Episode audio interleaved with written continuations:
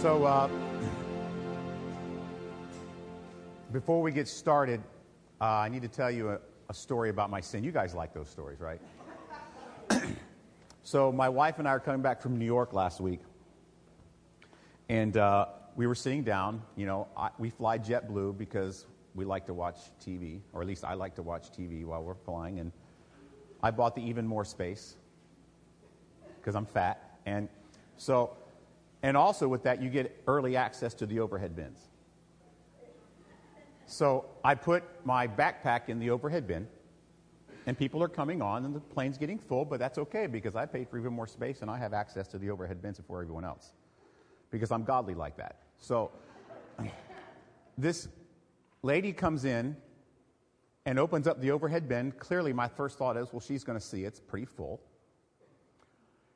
And then she just takes her suitcase and just starts ramming it in there. Like pushing and ramming and twisting and like bang, bang, bang. And then she took the door, smash, smash, smash, and it's not closing because it's too full. And I'm looking up and I'm saying, Is she smashing my bag? And the guy behind her just start laughing. He, he says, he says, while she's smashing, he says, Oh, she's smashing the bejesus out of it. And then the woman right in front of her says, I hope you don't have any Girl Scout cookies in there. and so I said, with as little profanity as possible to the woman, What are you doing? And so she went and she, she jammed it. She got it to work. She jammed it in there and closed the thing. She sat down. And I got up and I opened up the door and I took her suitcase out take it easy. I heard all the whole. I took my backpack out, I put it under my seat, and I put hers back in there. And she was sitting two rows behind, and I leaned to the people behind me who were laughing at it the whole time, and I said, What was she doing? And so I sat down after making that scene, and my wife gave me that what I JB look. You've heard of WWJD. What if that were Jesus' backpack? Look that she gave me. And so I'm sitting there and I'm having this discussion in my head just how mad is my wife and how mad am I? My wife was mad at me, and I was mad at the lady. And so it was hard to figure out who's the villain here. Right? Is it the lady that jammed my backpack, or is it me who made a scene out of it? godly people in this church. The lady, that's exactly right. Well, that's kind of a good news and bad news scenario, right? So we're on lesson 26, if you can believe it or not, in this life of David. We have about four, four left. We're going to finish up probably the week before Easter. Um, and then we're going to start a new series after Easter. And I'm really looking forward to Easter Sunday, by the way. We'll have two services that day at 9 and 11. Uh, so the, the 9 o'clock for the godly people and 11 o'clock for those of you who need Jesus. So just want to make sure that you understand how that works. but um, we're going to be finishing up the life of David here in about four weeks, and it's been an incredible journey. And by the way, Megan did a fantastic job last week filling in. She did a great job with that. Now, um, this week we're talking about good news and bad news. Who's the villain? Who's the bad guy? And we're going to discuss this because there is an undeniable theme in the life of David, and we understand that David is a man after God's own heart, and we also understand that David is a man with a very black heart. And there is a, there is a conflict there, is there not? Between David being a man after God's own heart and then a man with a very dark heart. A man that's got a heart so dark that he's capable of and committed murder. Murder and adultery and he has a thousand wives. And there are so many other examples. Not dealing with dysfunction in his own family. Not dealing with the rape of his daughter by his oldest son, the prince, the heir to the throne. Not dealing with the fact that his second oldest son killed his first oldest son in retaliation for that. So basically, we have a situation here developing in chapter 26, and I'm not going to read the passage to you because it's so long, but Absalom begins to work out a situation where he is going to take David's place on the throne. And remember, I told you there was an overriding theme at the beginning of the life of David, which was David wanted, God, Satan wanted to keep David from ever coming to the throne. So he was attacking David. But then, once David took the throne, the attacks changed, and now the enemy is trying to attack the actual throne and cause the throne to lose credibility, cause the throne to lose its um, purpose, caused the throne to lose its ability to be the throne that Jesus Christ would have claim to. And this is one of those examples. So basically, let's go through what happens here, okay, with Absalom. Remember, Absalom is the one who murdered Amnon, who, mur- who raped his sister Tamar. First of all, Absalom steals the hearts of the men of Israel. He gets these chariots and these horses and 50 men, and everywhere he goes, that's his entourage. It's a chariot with horses and 50 men. Everywhere he goes in Jerusalem, people know he's coming because there's 50 men and a bunch of horses, and he's on a really nice chariot. It had GPS, it had nice wheels, it was sitting on dubs, you know, it was really nice. And so it was a really nice chariot. and Everybody's looking at it and they're thinking, man, this guy is G. Some of you don't know what that means, the younger ones do. And then what else he does is he, he intercepts anyone who wants to bring a lawsuit to the king. And basically, the way it was set up back in those days is that whenever there was a matter of law, oftentimes the king was the supreme court. And so people would come, they would come into the Jerusalem, come into the city, because they have an issue, they want the king to resolve this legal issue. And Absalom would sit himself in a strategic place to intercept anyone who had an issue or a grievance to bring to the king. Basically, what he's doing is he's trying to find dissatisfied people.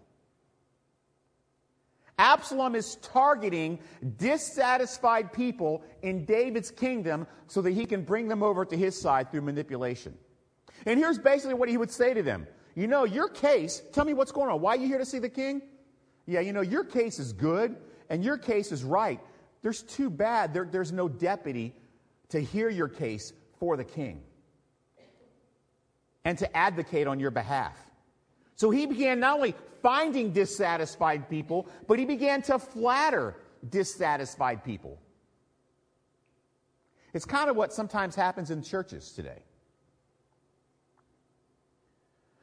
You know, if I were in charge, I'm not. I'm just Absalom, and I've got my 50 men in my chariots, and I look good. And the scripture says he was one of the best looking men in all Jerusalem.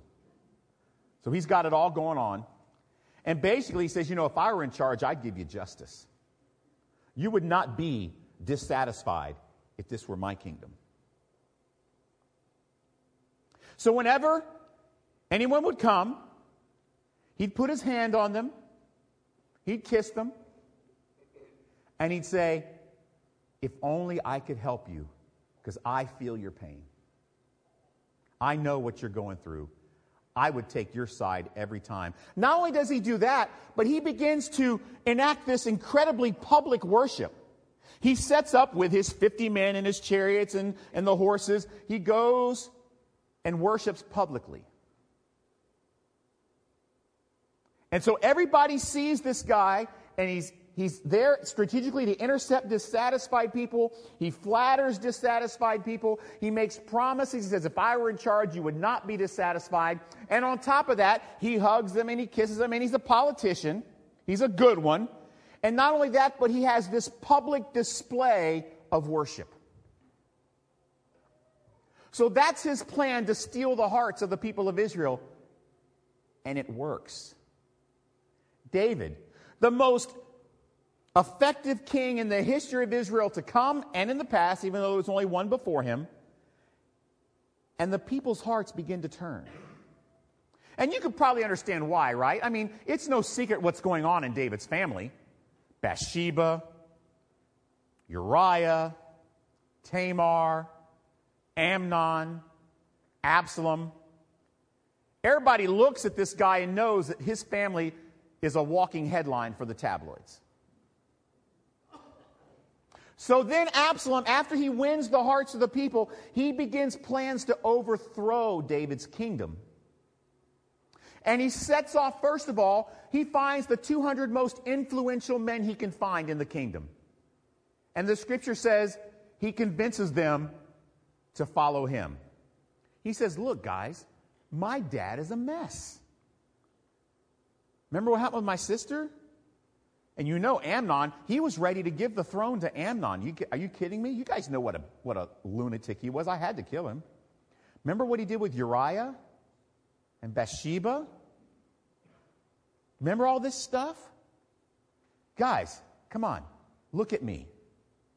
I mean, I got chariots, for goodness sakes.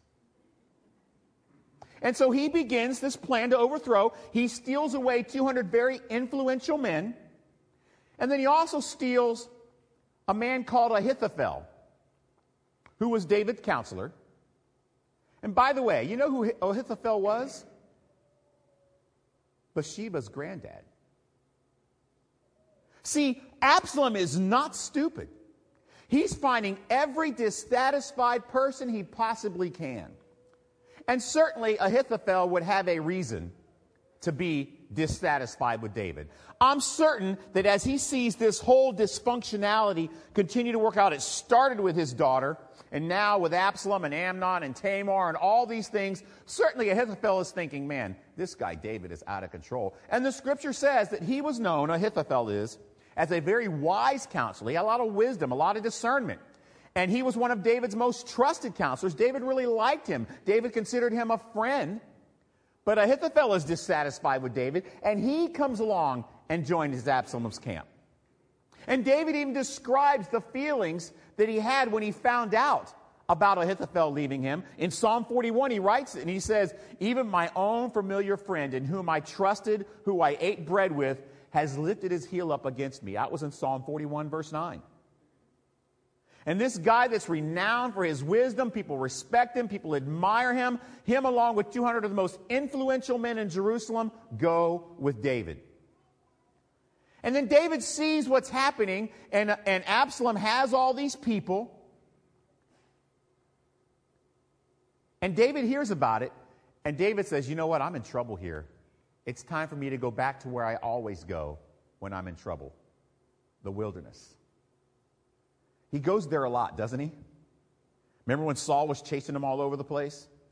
David's very at home in the wilderness. He's comfortable there. He knows every cave inside and out. He's lived in them for years at a time. In some ways, David is probably more comfortable and more in tune with God in the wilderness than he is in his own palace. What is it about the wilderness and David.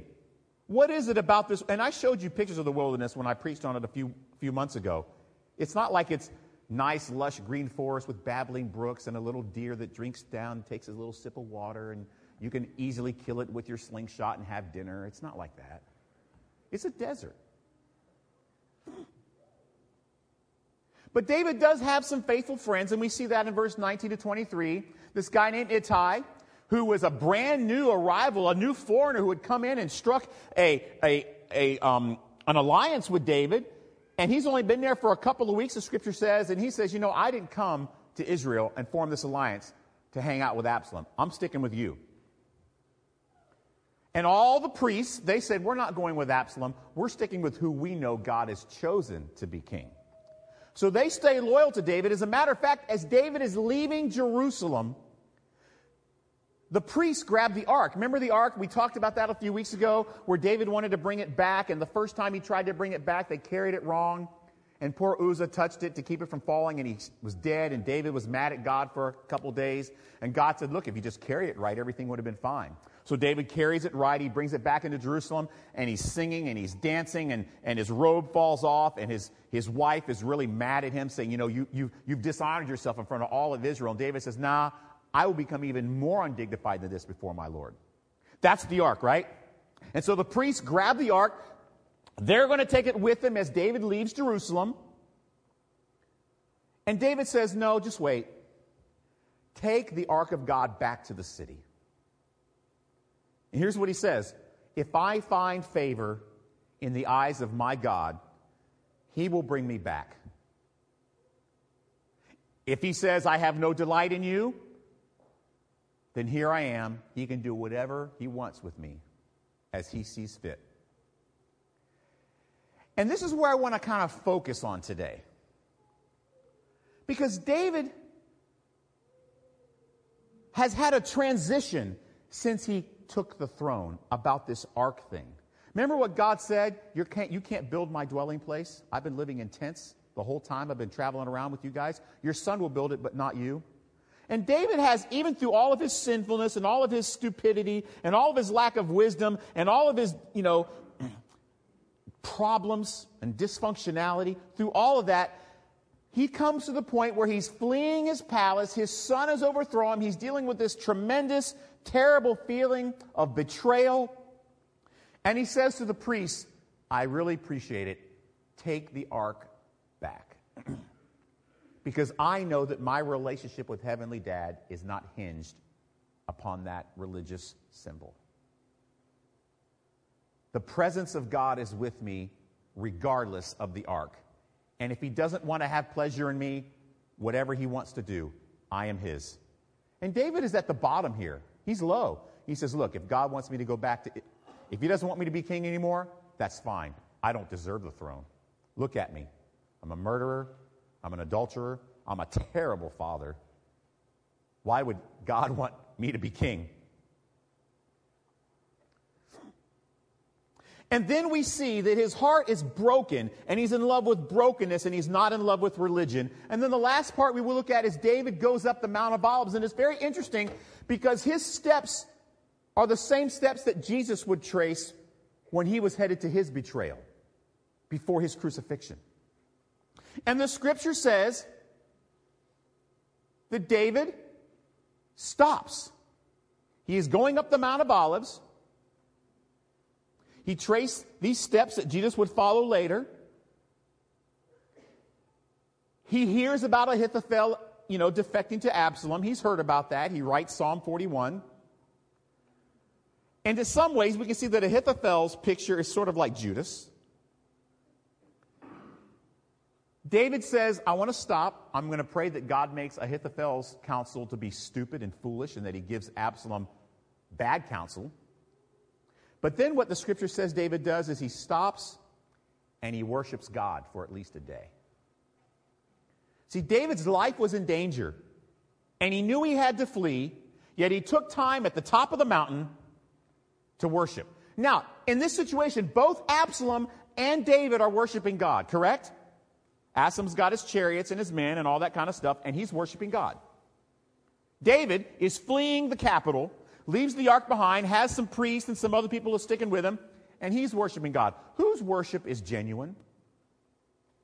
Is it the murderer and adulterer and the terrible father? Or is it the murdering son who's also a betrayer and enacting mutiny? Who's the better worshiper, guys? Do you know? They're both pretty, pretty sorry guys, don't you think? And they're both worshiping God, the same God, probably at the same time. And if you're God, you're thinking, okay, I got two murderers worshiping me. One's an adulterer, one's a thief, one's a terrible father, one's a terrible son. I mean, for real, who is the villain here? Both are guilty of similar sins. Both seem to worship God. What's the difference between these two men? I mean, how is it even possible? How can one be in such sin as David was and experiencing the, consequences of the sin, yet remain connected to the Heavenly Father? I mean, David constantly comes after God with brokenness and humility. And why is that? Because David is a man after God's own heart. And David isn't broken, guys, and this is important. David is not broken because he knows how to manipulate God's favor. As a matter of fact, David says, Look, if I've lost God's favor, so be it. He can do whatever he wants with me. I mean, it's supernatural, honestly, the way David responds to this exile and this betrayal from this son who, by the way, the earlier chapter we saw, Megan talked about last week, he had just forgiven his son for murdering his brother. It's supernatural the way David is in tune with God when he is in the wilderness. Check out a couple of verses that he wrote. All right, he wrote a bunch of psalms during this time. This is probably his most prolific psalm writing period in his life. Did you know that? This time of exile. Let's look at a, a portion of one. Here's what David is feeling. He says, My heart is severely pained within me, and the terrors of death have fallen upon me. Fearfulness and trembling have come upon me, and horror has overwhelmed me. And I said, Oh, that I would have wings like a dove, for then I would fly away and be at rest. Indeed, I would wander far off and remain in the wilderness. I would hasten my escape from the windy storm and tempest. You get an idea of what he's going through? This is pretty bad. Look what he writes in Psalm 3, uh, in this psalm right here. In Psalm 3, Lord, how they have increased who trouble me. Many are they who rise up against me. Many are they who say of me, There is no help for him in God. Other people, he says, have determined that I don't have a relationship with you anymore. But you, O Lord, are a shield for me, my glory and the one who lifts up my head. I cried to the Lord with my voice, and he heard me from his holy hill. I lay down and slept. I awoke for the Lord sustained me. I will not be afraid of ten thousands of people who have set themselves against me all around. He also wrote Psalm 41. He also wrote Psalm 61. He also wrote Psalm 62. And he also wrote Psalm 63, which starts like this O God, you are my God. Early will I seek you. My soul thirsts for you. My flesh longs for you, as though I were in a dry and thirsty land where there is no water, so that I could see your power in your sanctuary. That's Psalm 63. So he writes these Psalms, and at this point, what we see happening in King David is this amazing personal spiritual revival. And here are some of the things that David learns about trial and consequences. First of all, these consequences are a sign of Heavenly Dad's love. As a matter of fact, his son Solomon received the, the legacy of this lesson when he wrote in Proverbs, For whom the Lord loves, he corrects, even as a father corrects the son in whom he delights. Solomon wrote that, David's son. It was a key lesson, I think, that David learned in his life that he passed on to Solomon. Another thing that David learns about these lessons and consequences, they are a key ingredient to brokenness and humility. He even wrote in Psalm 51 after he was confronted with Bathsheba and Uriah, he says, Make me hear joy and gladness that the bones of pride you have broken can rejoice. So he understands that without consequences and without brokenness and without humility, he doesn't have this connection with God. And another thing he learned consequences can relieve you of the burden of false spirituality and liturgy. Look, he could have kept the ark with him. But remember what else he wrote in Psalm 51? This is important. For you to not delight in sacrifice or burnt offering, but the sacrifices of God are a broken spirit and a broken and a contrite heart you will never hate. See, he could have kept the Ark of the Covenant, but he didn't want it. He wanted God instead. And it seems to me that as Christians, we often cling more to our liturgy. We cling more to our religion. We can cling more to our denomination. We can cling more to what we know about how we worship than we cling to God. But what we also seem to find out, just the same thing as David did, when we go through consequences and trials, sometimes of our own doing, sometimes not. For me, mostly they're of my own doing. It's then that my grip on church gets loose and my grip on God gets tight. Look at these passages. First one, is 2 Corinthians 12, 9 through 10. But he said to me, My grace is sufficient for you, for my power is made perfect in weakness. Therefore, I will boast all the more gladly of my weaknesses, so that the power of Christ may rest upon me. For the sake of Christ, then, I am content with weaknesses, with insults, with hardships, with persecutions, with calamities, for when I am weak, then I am strong. James 1, we, pre- we preached about James for a couple of months. Count it all joy, my brothers, when you meet trials of various kinds. For you know that the testing of your faith produces steadfastness. And when steadfastness has its full effect, that you may be perfect and complete, lacking in nothing. If any of you lacks wisdom, let him ask of God, who gives generously to all without reproach, and it will be given to him. It's during times of trial and difficulty when we cling to God and we beg for wisdom. You know, some people, I've, heard, I've heard people talk about how impressed they are that when God said, I'll give you any gift you want, Solomon, David's son, you know, after David was dead and Solomon was king. What, you, what gift you want? Oh, I want wisdom. Wow. Dad gummit, man. Solomon is so impressive, right? Because he asked for wisdom. What would you have asked for if David was your dad? My dad was an idiot. I want to be wise. I'm not, I'm not serious. The reason Solomon asked for wisdom because he probably saw what a life without wisdom looked like. It wasn't that Solomon was so godly and so smart and so brilliant. He was saying, I don't want to be like my dad. I love him, but the guy was messed up, yo. Make me smart.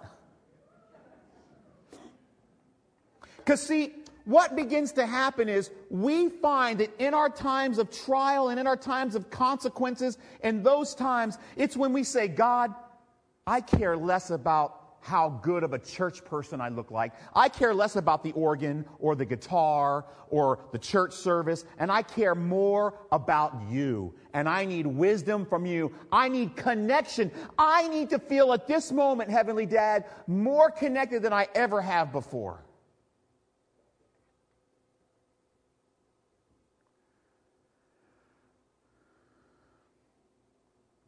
Watch this.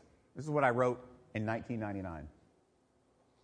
The times when my faith manifests itself most genuinely is when I am enduring hardship. This was years before I knew that I would lose my daughter, by the way, including that of my own doing. That's when I get the greatest sense of God's sovereign grip on my soul. I mean, if anybody could have undone God's favor, it was the murderous, adulterous, dysfunctional King David. Except for the murder or adultery, I might be a close second. Please mark that down. It's in my weakness that I become most sure about my salvation. And my relationship with Heavenly Dad, it's when I love Him the most. You see, we know that God's love never changes for us, right? But be honest, yours changes for Him.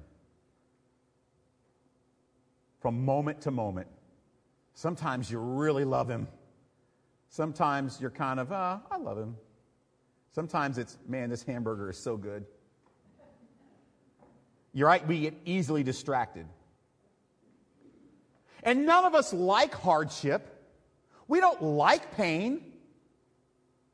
But if, and only if you're a child of God, in a strange way, right now, whether you're going through it or not, you can kind of begin to, and see if you can kind of grasp this kind of what seems to be a counterintuitive concept that I'm going to leave you with. You can look forward to times of difficulty as a true good news, bad news kind of situation.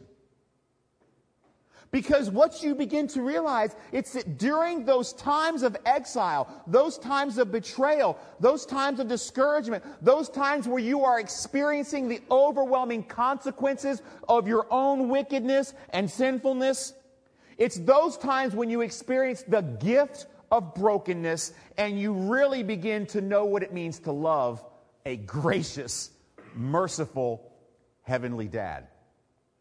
Because your awareness of His presence is heightened, your awareness of your dependency, dependency upon His grace is more real, and you find yourself in a situation where you say, How did I ever get here?